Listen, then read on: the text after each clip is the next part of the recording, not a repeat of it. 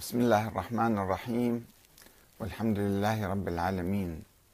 والصلاة والسلام على محمد وآله الطيبين الطاهرين. ثم السلام عليكم أيها الإخوة الكرام ورحمة الله وبركاته. المرجعية الدينية الشيعية في النجف. هل هي حرة أم مختطفة؟ وهل تتخذ مواقفها بناء على إيمان بهذا الموقف أو عدم إيمان بذلك الموقف؟ أم أن هناك خطوطا حمراء رسمت لها لا تستطيع تجاوزها؟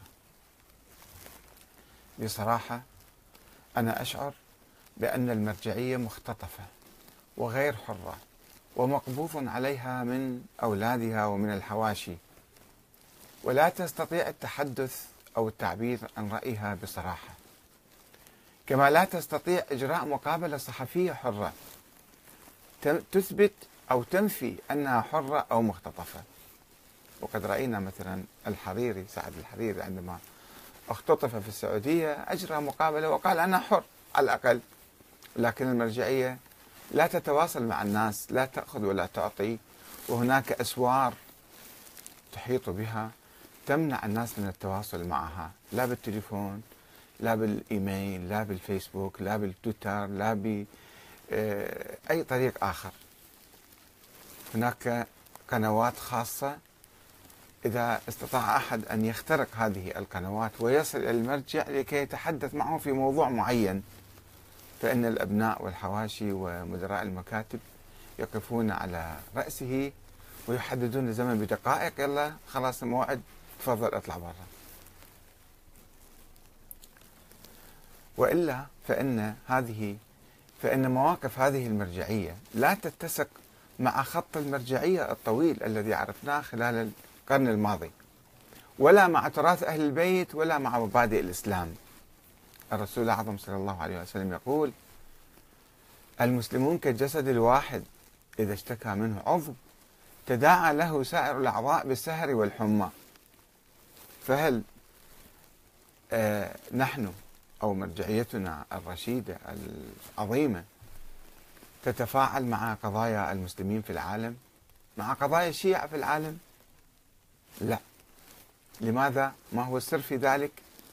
هل هي حرة أم مختطفة؟ حقيقة يجب أن نطرح هذا السؤال. هناك مرجعيات ميتة معروفة منذ القدم. مرجع مرجعيات ميتة تقول أن عملنا يقتصر على بيان الحلال والحرام بناء على الحديث المروي عن الإمام المهدي الغائب بأنه وأما الحوادث الواقعة فارجعوا فيها إلى رواة حديثنا رواة حديثنا. فنسأل هذا يجوز ولا لا يجوز؟ فقط هذا هو عمل المرجعية. طبعا هذا الفكر آه، هو فكر الفرقة الاثنى عشرية أو العقيدة الاثنى عشرية التي وقع فيها الشيعة ولم يتطوروا إليها.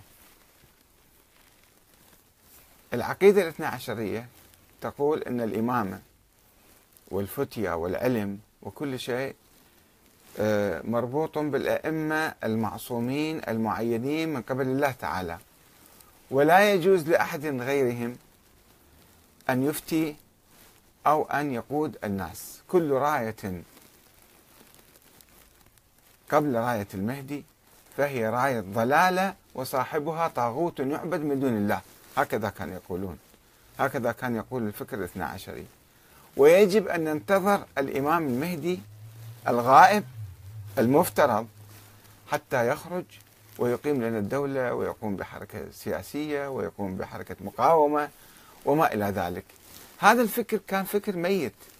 هذه العقيدة الاثنى عشرية ولدت ميتة لأنها لا تدور حول إمام حي ظاهر من أهل البيت مثل الزيدية مثل الإسماعيلية مثل فرق شيعية أخرى كانت في ذيك الأيام تقاوم العباسيين وتناضل وأقامت دول دول في اليمن في شمال أفريقيا في مصر في سوريا في طبرستان في هنا وهناك. ولكن الاثنى عشرية كانوا يقولون لا. نحن يجب أن ننتظر الإمام المهدي المعصوم المعين من قبل الله تعالى حتى نسير وراءه ولم تكن فكرة المرجعية مطروحة. ولم يكن أحد يعرف لا التقليد ولا الاجتهاد حتى. بعد فترة من الزمن شعر أتباع هذه المدرسة المدرسة الاثنى عشرية بعد غيبة الإمام العسكري أو وفاة الإمام العسكري ب 100 150 سنة 200 سنة أنهم بحاجة إلى آه، يعني فقيه يعلمهم الدين فأخرجوا هذا الحديث. وأما الحوادث الواقعة فارجعوا فيها إلى رواد حديثنا. يعني فقط الأحاديث الجاية من الأئمة فقط تأخذوها. لذلك مثلا علي بن بابويه الصدوق والد محمد الصدوق كان كان يفتي في رسالته العملية يعني فقط بأحاديث أهل البيت الوارده عن أهل البيت ولا يفتي خارج هذا الإطار. نفس الروايات كان يجيبها ويخليها كأنها فتاوى. بعد ذلك بعد مئة عام شعر الشيخ الطوسي بأنه الفقه صار محدود والمسائل كثيرة. ففتح هو وزميله السيد المرتضى وأستاذهم الشيخ المفيد باب الاجتهاد. وقالوا يجب علينا أن نجتهد لأننا لا نستطيع أن نلاحق المسائل ففتحوا باب الاجتهاد. وباب الاجتهاد ظل مفتوحا خلال ألف سنة وبدأ يتطور وبدأ الشيعة يتطورون من خلال هذا الباب. إلى أن ولدت القيادة المرجعية. لم تكن هناك مسألة اسمها القيادة المرجعية والمرجعية لكل الشيعة والمرجع الأعلى للشيعة وما إلى ذلك. كان علماء مبثوثين في كل مكان. الناس يسألوهم مسائل هذا هو فقط ثم تبلور دورهم تطور دورهم إلى أنه مثلا يقومون برعاية الأيتام الأرامل الأمور الحسبية كما يقولون الضرورية جدا إلى أن بدأوا يفتون في مقاومة الاستعمار مثلا. آه، محمد حسن الشيرازي السيد محمد حسن الشيرازي في قضية التنباك أفتى بأنه لا يجوز استخدام التنباك اللي كان مباح يعني وكان الناس كلهم يستخدموه وكان 20% من الاقتصاد الإيراني يقوم على التنباك في القرن التاسع عشر. على زراعة التنباك وبيعه وشرائه وتصنيعه وتصديره وما إلى ذلك فجاءت شركة بريطانية واتفقوا مع الشاه على أن يحتكروا بيع وشراء وصناعة وتصدير والتنباك فهذا آه، هذه الشركة كانت بمثابة هيمنة على على الاقتصاد الإيراني وضرب للتجارة الداخلية. فلجأ التجار إلى المرجع اللي كان في سامراء السيد محمد حسن الشيرازي في نهاية القرن التاسع عشر وطلبوا منه أن يتدخل. فشعر أن المصلحة الوطنية مصلحة الأمة تقتضي أن يتدخل فأفتى بحرمة التدخين وألقى الناس ما لديهم من تبغ في المزابل في إيران. فكسرت الشركة البريطانية الاستعمارية الاحتكارية وخرجت من الاتفاق وهي مكسورة. كذلك في ثورة العشرين العلماء اللي كانوا في العراق أيضا آه، ساهموا في ثورة العشرين. ب يعني آه، إعطاء الفتوى بجواز مقاومة المحتل. وقبل ذلك في معركة الدستور معركة تطوير النظام السياسي. هذا كان دور المراجع. المراجع الأحياء. أنه آه، لا يجوز أن يكون الملك مستبدا استبدادا مطلقا ويجب أن توضع عليه حواجز وحدود بمجلس تأسيسي مجلس برلمان يعني. يسموه مجلس عدلية أو مجلس العدل يعني. وقال الشيخ محمد حسين نائيني أحد المراجع اللي كان بالعراق بالنجف كتب كتاب تنبيه الأمة وتنزيه الملة أنه آه، إحنا الآن ما عندنا إمام معصوم فيجب أن نعصم الحاكم الملك. نعصمه بمجلس يراقبه ويحاسبه ويوقع على قراراته أو يرفضها. ويعصم الحاكم حتى لا تكون صلاحياته صلاحيات مطلقة. إذا فهذا التدخل كان حميد من بدافع الدفاع عن المصالح الوطنية وتعزيز الحرية والديمقراطية في آه، العالم الإسلامي في العراق وفي إيران. اسمه سموها الحركة الدستورية في إيران. وهذه نماذج عديدة وأخرى لدينا نماذج عديدة أخرى لتدخل المراجع. حتى عندما احتلت إيطاليا ليبيا سنة 1911 علماء النجف أصدروا بيان استنكار أنه يجب مقاومة الاستعمار الإيطالي. وعندما قامت دولة أو دويلة الكيان الصهيوني في فلسطين أيضا العلماء هبوا وصدروا فتاوى وأجازوا استخدام الخمس والزكاة لمساعدة الفلسطينيين. وإذا بعد ذلك طبعا تطورت تطور الفكر المرجعي اللي هو ولد حديثا يعني ولد في القرون الأخيرة بعد ما كان فترة غياب وتحريم العمل السياسي فتح باب العمل السياسي وتطورت أو برزت إلى الوجود نظرية ولاية الفقيه. ولاية الفقيه في عدة نظريات داخلها. نظرية تقول أنه هي نظرية عقلية أنه القائد يجب أن يكون نحن نحتاج إلى إمام في عصر الغيبة على فرض وجود الإمام الثاني عشر. نحن نحتاج إلى إمام إلى حكومة إلى دولة إلى قائد. من يكون هذا القائد؟ نختار الفقيه العادل أفضل واحد هكذا يقولون. ثم طوروا الفكرة أكثر الفقيه العادل المدبر المدير الكفو السياسي العالم بالسياسة كما هو في دستور إيران الآن. هذه فكرة عقلية تطورت ونهضت بالشيعة. أخرجتهم من سراديب النوم اللي كانوا نايمين فيها قرون من الزمن. انتظارا للإمام المهدي قال لا نحن يجب أن نقوم ونؤسس دولة ونأسس حكومة ونقوم بثورة وهذا ما حدث المقاومة الإسلامية في لبنان حركة المعارضة للنظام الاستبدادي في العراق وأيضا النظام الاستبدادي في إيران نظام الشاه وصارت عندنا دول وحكومات وثورات وحركات مقاومة ومنظمات في كثير من البلاد. هذا شيء جيد. هذا يعني تقدم في الوعي وتخلي عن النظريات المثالية الخيالية الوهمية الميتة التي خدرت الشيعة قرونا من الزمن وأخرجتهم عن مسرح التاريخ مسرح الحياة. ثم برز لدينا مراجع من شكل آخر رجعوا إلى الوراء. قالوا بأننا لا نتدخل بالسياسة. إلا أحيانا أحيانا وحسب مصالح معينة. يعني مثلا في أيام صدام حسين أيام الدكتاتورية المرجع الخوئي ولا كلمة تكلم على صدام حسين. ولم يطرح بديلا لهذا النظام. ولم يبحث أساسا موضوع النظام السياسي. بحث الصلاة والصوم والطهارة والنجاسة وكذا والمعاملات والعبادات ولكنه لم يتحدث عن النظام السياسي. لا نظام الفقه ولاية الفقيه ولا غيره. طبعا هو كان ضد نظرية ولاية الفقيه. ويقول أصلا هذه ما لها مستند. طيب ما لها مستند شرعي ولكن لها مستند عقلي.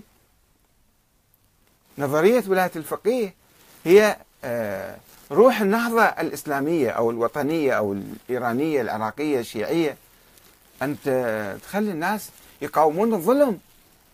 نشوف السيد السيد الخوئي مثلا المرجع الكبير زعيم الحوزة العلمية في إبان الثورة الشعبية الإيرانية. يستقبل زوجة الشاه الإيراني ويعطيها خاتم ويدعو للشاه ويقال أنه أفتى بأن حرمة المظاهرات وألقوا بالمظاهرات ألقوا بالبيانات بالبيان الذي أصدره من طائرات الهليكوبتر على المتظاهرين في إيران في شوارع طهران.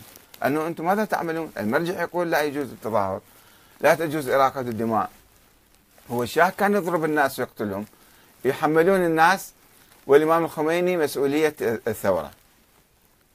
والسيد السيستاني طبعا ولا كلمة على صدام حسين والمراجع الآخرين في نموذج من المراجع كانوا يقولون نحن مهمتنا فقط الإفتاء الإجابة عن المسائل الشرعية الحيض الاستحاضة الطهارة النجاسة الكذا الصلاة الصوم فقط هذه.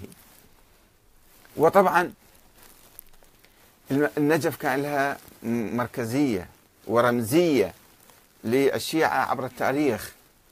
فهنا يعني آه، صدام حسين وغير صدام حسين كانوا يحاولون إنتاج مرجعيات مدجنة. مرجعيات لا لا تحاربهم أو لا تقاوم المخططات المخططات الاستعمارية. فالحواشي في النجف والمافيات هناك مافيات في النجف. باسم الحواشي تدور حول العلماء. والرجال في السر يعملون لإنتاج مرجعيات معينة. إخراج هذا المرجع فجأة دعمه بالمال والإعلام والدعاية وإعطاء الأموال للوكلاء حتى يعملوا دعاية له فيصبح فجأة أن هو عالم مجتهد أعلى من العلماء. ولا أحد يعرف ما هو علمه ولا أعلميته. ما أحد قارن بينه وبين الآخرين. في ماذا هو أعلم؟ كيف هو أعلم؟ في أي مسألة أعلم؟ وهو لا يستطيع الإجابة بالأدلة والبراهين على أي سؤال. تسأل أي سؤال؟ لماذا مثلا تحرم صلاة الجمعة أو لا تجيبها عينا أو لا كذا؟ لا يعرف ما هو الجواب. ويسمونه المرجع الأعلى يسمونه أعلم العلماء. كيف؟ لا أعرف. في القضايا طبعا في لما آه، اجى الاحتلال الأمريكي إلى العراق شفنا أنه بعض المراجع قاوموا أعلنوا الجهاد أو رفض الاحتلال وبعض العلماء سكتوا. سكتوا. وهم يحتلون مراكز عليا في المجتمع. مراكز يعني عاقدين كل المجتمع في رقبة هذا الإنسان. وهذا الإنسان لا يتكلم. ما هو موقفك؟ طبعا السيد السيستاني كان عنده خطة أنه أولا خلينا نبني البلد نبني الدستور نشكل حكومة. ثم ننظر في ال يعني هو لم يقل ذلك ولكن فهم من عنده أنه بعد ذلك نفكر بالاحتلال نطرده أو نفتي بإخراجه أو كذا. المهم تشكلت هذه الحكومة وهذا النظام الجديد وقام الدستور وقامت الحكومة و أخرج المالكي الرئيس السابق آه، قوات الاحتلال ولم يبقى جندي واحد. ولكن بقى دور المرجعية. دور المرجعية مقتصر على العراق فقط أم لكل العالم العربي والإسلامي؟ لكل الشيعة مثلا على الأقل. هو يقول أنا المرجع هكذا يقولون. هو أنا لم أسمع منه شيئا. لم أسمع من أحد. لكن الدعايات تقول المرجعية الدينية هي التي تقود الشيعة في العالم. طيب القيادة يفترض في أي قائد وفي أي مرجع أن ينزل للساحة ويتبنى القضايا ويكون له دور يكون له كلمة يسمع ويشوف ويتكلم. كيف يكون واحد مرجع لا يسمع ولا يشوف ولا يتكلم ولا يحس بشيء؟ يحدث العدوان الإسرائيلي على لبنان سنة 2006 وعلى الشيعة بالذات كان على الجنوب. على كل لبنان ولكن بصورة خاصة على الضاحية الجنوبية التي دمرت. والبلدات الجنوبية الأخرى. مرجعية النجف. قائدة العالم الشيعي قائدة الشيعة ولا كلمة ولا نص كلمة طلع من عنده لماذا؟ لماذا؟ ألم تسمع أنا أشك أنها سمعت أصلا بوجود العدوان الإسرائيلي. لماذا؟ لأن المراجع أنا أشك أيضا أنهم يسمعون أخبار لا بالإذاعة لا بالتلفزيون لا بالإنترنت لا فيسبوك لا تويتر. ما عندهم الوسائل الاتصال الاجتماعي. معزولين.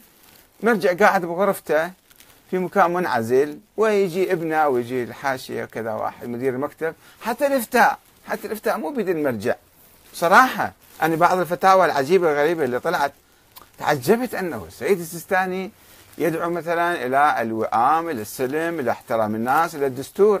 كيف تصدر فتاوى من مكتبه بأنه يجوز قتل الكافر المسالم إذا رفض الدعوة للإسلام؟ كيف يجوز قتله وأخذ ماله وأخذ مرته وأطفاله أسرى وسبايا؟ فتوى عجيبة غريبة ولكنها نشرت في موقع السيد السيستاني. هل هو اطلع عليها؟ هل هو وقعها؟ هل هو يعرفها؟ لا. أنا تأكدت بعدين أنه ما عنده علم في الموضوع. إنما ناس يكتبون في المواقع مالته وباسمه يفتون باسمه. وكيف برجع يسمح للناس أن يفتون باسمه؟ ختمة. ختمة بيد من؟ بيده هو الختم ولا بيد الناس الآخرين؟ بيد أبنائه بيد الحواشي. كيف يمكن أن واحد يكتبون شيء بموقعه وباسمه رسميا وهو ما عنده علم؟ فإذا في في سؤال في شك هنا أنه هل هو حر أم مختطف؟ هل المرجعية حرة وواعية وعالمة وتسمع وترى ولكنها لا تستطيع التكلم؟ أم أنها مختطفة محجور عليها لا يسمح لأحد بالاقتراب منها ولا بأخذ مواقف معينة منها؟ الآن أنا أشيل التليفون أتصل بمكتب السيد السيستاني مثلا مثلا. سماحة السيد المحترم حفظك الله أدام الله ظلك. ما هو موقفك؟ ما هو رأيك من آه اعتراف آه ترامب بالقدس عاصمة لإسرائيل؟ وهذا نوع من تكريس الاحتلال. العالم الإسلامي كله يعني مهتم بهذه القضية. العالم كله حتى غير الإسلامي. أوروبا الصين الاتحاد السوفيتي دول العالم كلها الرئيس التركي يتصل بالرئيس الإيراني ويدعوه لعقد آه، مؤتمر قمة إسلامي طارئ الجامعة العربية بلاد عربية أخرى. شيخ الأزهر شيخ الأزهر طلع بيان أنه هذا سوف يهدد العالم. هذا الاعتراف اعتراف ترامب بالقدس ويهدد الغرب ويهدد كذا ويتكلم يعبر عن يعني حتى يوقف هذه الخطوة. ولكن مرجعية نجف صامتة. لا ترى شيئا لا تسمع شيئا لا تتكلم. هذا يحز بالنفس حقيقة يحز بالنفس أنا إنسان ابن كربلاء وبالتالي ابن النجف وابن العراق. يعني عندما يجي واحد يمثلني يقول أنا المرجع الأعلى في بلدك أنا أمثل الدين. هسه يقول أنا أمثل حزب أنا ما خصني فيه. خلي يمثل حزبه. بس يجي يقول لي أنا أمثل شيعة العراق أنا أمثل شيعة العالم الإسلامي. أمثل المسلمين. وهو لا يتكلم لا يتخذ موقف لا يرجع إليه بشيء. ممنوع ممنوع أحد يتصل بي. أنا ما أقدر أتصل أنتم اتصلوا. اتصلوا بالمرجع اسألوه بنفس المرجع. ما هو رأيك بالاعتراف الأمريكي بالقدس عاصمة لإسرائيل واقتطاعها من فلسطين؟ اسأل شوف تستطيعون. إذا أحد استطاع أن يتصل بالمرجع ويأخذ جواب خلي يعطيني إياه وأنا له من الشاكرين. لكن مع الأسف يعني آه، في في مشكلة حقيقة تثبت أنه المرجع مختطف أو المرجعية كلها مختطفة مو واحد اثنين ثلاثة. ممنوع. خطوط حمراء ضمن اتفاقيات دولية الحواشي أقامتها ووقعتها أنه هذا المرجع ما نخليه يتدخل بالقضايا اللي تزعج أمريكا أو تزعج إسرائيل. طبعا ما يتحدث هسه عن اليمن ولا عن البحرين ولا عن سوريا ولا عن بلاد أخرى. هذه قضية حساسة ومهمة. وشوفوا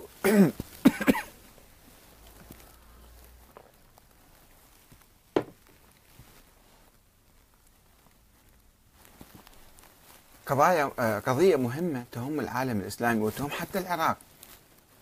تهم حتى العراق لأنه الأمن المنطقة كلها سوف يتدهور وتحدث مشاكل وانتفاضات وثورات. يعني رئيسنا رئيس الوزراء السيد آه، حيدر العبادي صرح بأنه نحن نحذر من هذه الخطوة. طيب ما هي القضايا متداخلة البعض يقول لماذا تخلط بين الدين وبين السياسة؟ لماذا تريد المرجع دائما يتدخل في القضايا في كل قضية؟ عمي هذه مو قضية جزئية مو مسألة فردية. المرجع نشوفه المرجعية إذا صارت آه، مجزرة أو صار هجوم على مسجد مثلا في الكويت أو في الأحساء أو في القطيف يصدر بيان. بيان استنكار. طب هذه قضية كبرى في العالم الإسلامي قضية تاريخية. هل يجوز أن يصمت المرجع؟ يقول لماذا تخلط السياسة بالدين؟ طيب لما المرجع تدخل بالدستور وتدخل في الانتخابات وشكل قائمة وتدخل في مكافحة داعش ألم يكن ذلك تدخلا في السياسة؟ هل كان حراما؟ هل كان خطأ ذلك التدخل؟ أم لا يتدخل في بعض القضايا وما يتدخل في قضايا أخرى؟ يتدخل في حدود العراق وما عليه. ما هي داعش؟ داعش كانت موجودة في سوريا قبل أن تأتي العراق. والمقاومة داعش يعني هناك قضايا آه، ما يحتاج نقلد بها يعني حتى مقاومة داعش ومكافحة داعش. هذه مو مسألة تحتاج فتوى. يعني إذا افترضنا المرجع ما أفتى في مكافحة داعش. يعني إحنا نسكت نبقى صامتين أمام داعش والمستسلمين لها. أم أن الواجب الوطني وواجب كل إنسان لما يشوف عدو هاجم عليه يروح يحاربه ويقاومه وفي ناس يستعدون للعدو قبل أن يأتي. كما استعدوا فصائل الحشد الشعبي قبل إصدار الفتوى هي كانت معدة نفسها ومدربة وجايبة أسلحة ومستعدة لهجوم داعش. وبعضهم راحوا إلى سوريا راح يقاتلون داعش وأخواتها. فالعملية هنا يعني المنطقة كلها مترابطة وإسرائيل لا لا تجلس في داخل الأراضي المحتلة فقط إنما هي تعمل في كل مكان. قبل شهر مو دخلت في في كردستان ودعمت حركة الانفصال وبالإعلام وبالتخطيط وبالمال وبكل شيء. إذا هي معتدية حتى علينا في داخل العراق. فلا يجوز أن نسكت نحن ونبقى ننتظر حتى يأتي الأعداء إلى عقر دارنا يغزونا في عقر دارنا. خلينا نسمع بيان الأزهر شوفوا شنو كاتب الأزهر وشوفوا مرجعية نقيسه يعني.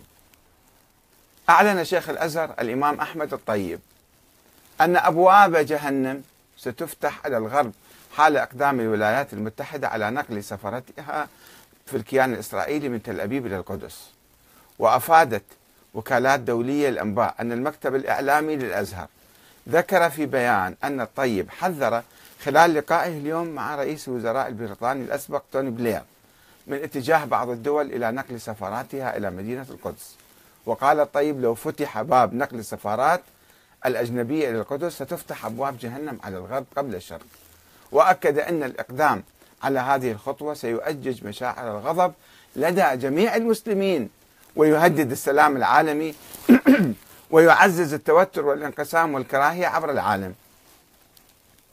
فهل يشعر المراجع بالنجف بهذا الخطر؟ هل يشعرون بأن هذا الاعتراف سيؤجج مشاعر الغضب؟ هل غضبوا ويغضبون من ذلك أم لا؟ أم ما خصهم بهالقضية في أحد الأخوان علق قال أنا أقلد المرجع. المرجع كل ما يقول أنا أقول معه. لا يقول شيء أنا أصمت وهذا يعبر عن شريحة من الناس. تفهم التقليد تبعية عمياء. تبعية عمياء. في أمور لا يجوز فيها التقليد. القضايا التي آه، إذا وجب فيها التقليد. القضايا الغامضة التي لا يعرفها الإنسان. مسائل يعني مثلا مجهولة. في مسألة دقيقة ما يعرفها الإنسان يسأل عالم بها يسأل هو مو يقلد. هم حولوا السؤال إلى تقليد أعمى بدون معرفة الدليل. ووسعوا الدائرة إلى كل قضية. يعني قضية الجهاد قضية مكافحة داعش. هذه قضية تحتاج فتوى من أحد؟ ما تحتاج فتوى من أحد. كل إنسان يشعر بوجوب مقاومة داعش. ودرء هذا الخطر. سواء المسلم أو المسيحي السني أو الشيعي أو الملحد أو حتى أي واحد كان شعر أنه لازم يقاوم داعش. مسألة ما تحتاج إلى فتوى أساسا. الفتوى بارك الله فيهم. صدروا الفتوى ودعموا هذا الموقف الوطني والإنساني. في مواقف أخرى وطنية أيضا وعالمية وإنسانية نشوف العالم كله ما يتم في هذه القضايا. إلا مرجعيتنا الرشيدة المباركة. طيب ليش المرجع ساكت؟ والله عيب علينا. يعني كل العالم يتحرك شيخ الأزهر ربما ما أدري شيخ أقصى أنحاء الدنيا في ماليزيا في إندونيسيا يتحركون ويتكلمون وعلمائنا ومراجعنا ساكتين. لماذا؟ في شيء مريب. شيء مريب حقيقة. يجب أن نبحث أن نروح نحقق أن هل هذا المرجعية وهؤلاء المراجع مختطفون محجور عليهم في أسوار حولهم ماذا دهاهم؟ ماذا حل بهم؟ لماذا يتقاعسون عن أداء الكلمة على الأقل؟ وكلمتهم لها وزن ولها دور ومسؤولية أمام الله وأمام التاريخ. أن يقولوا كلمة لا يجوز أن يسكتوا ولا يجوز نحن أن نسكت عليهم على سكوتهم. نقول ما دامهم سكتوا فنحن نسكت. ما علينا فيهم. ما لا يجوز تقليدهم في هذه المسائل. ولا يجب علينا الالتزام بهذا التقليد. التقليد بدعة أساسا. التقليد الأعمى بدعة كبيرة في الإسلام. لم ينزل بها من الله سلطان. الله ما قال لك حتى النبي صلى الله عليه وسلم عندما قال المسلمون كجسد الواحد إذا تداعى منه عضو تداعى له سائر الأعضاء بالسحر والحمى. بإذن المرجع؟ لم يقل بإذن المرجع. بإذن المقلد؟ لم يقل بإذن المقلد. كل إنسان هو حر يشوف يفكر يعني ينظر. إذا شاف خطر داهم إما يدفع باليد ما يقدر باليد باللسان ما يقدر باللسان بالقلب. والحمد لله إحنا نقدر ندفع هذا الخطر بأشياء كثيرة. باللسان بالتظاهر بالكلام بالإعلان بالقنوات التلفزيونية اللي عندنا. لماذا نتواطأ ونتآمر على إبعاد الشعب العراقي عن القضايا الوطنية وعزله عن القضايا المحيطة فيه. هذه خطة استعمارية تركب على المرجعية من بعض العملاء والخونة والمافيات التي تستفيد ماليا وتتآمر على الإسلام وعلى التشيع وعلى المرجعية وتحاول أن تقزمها وتحجرها وتحجمها ولا تسمح لها بأداء دورها القيادي في العالم. العالم ينتظر من المرجعية والمراجع قول كلمة على الأقل وكلمتهم كلمة المرجعية لها وزن كبير في العالم. فلماذا تصمت المرجعية؟ ومن حقنا أن نسأل ونعمل من أجل تحريرها حقيقة. هي والمرجعيات القادمة إذا كانت على هذا الشكل فعلى الدنيا العفا بالمستقبل. يعني ما أدري ماذا سوف يحدث. في المستقبل في في يعني مصيرنا وبلدنا. الحمد لله الآن في قيادات إسلامية قيادات وطنية يعني موجودة في العالم العربي والإسلامي تعي هذه الأخطار وتتصدى لها وتبين موقفها ولكن آه، آه، علينا نحن أيضا في العراق أن نكون جزءا من محور مقاومة الاستعمار والصهيونية والاستبداد. لا أن نكون جزءا خانعا ذليلا مدجنا لمخططات المستعمرين.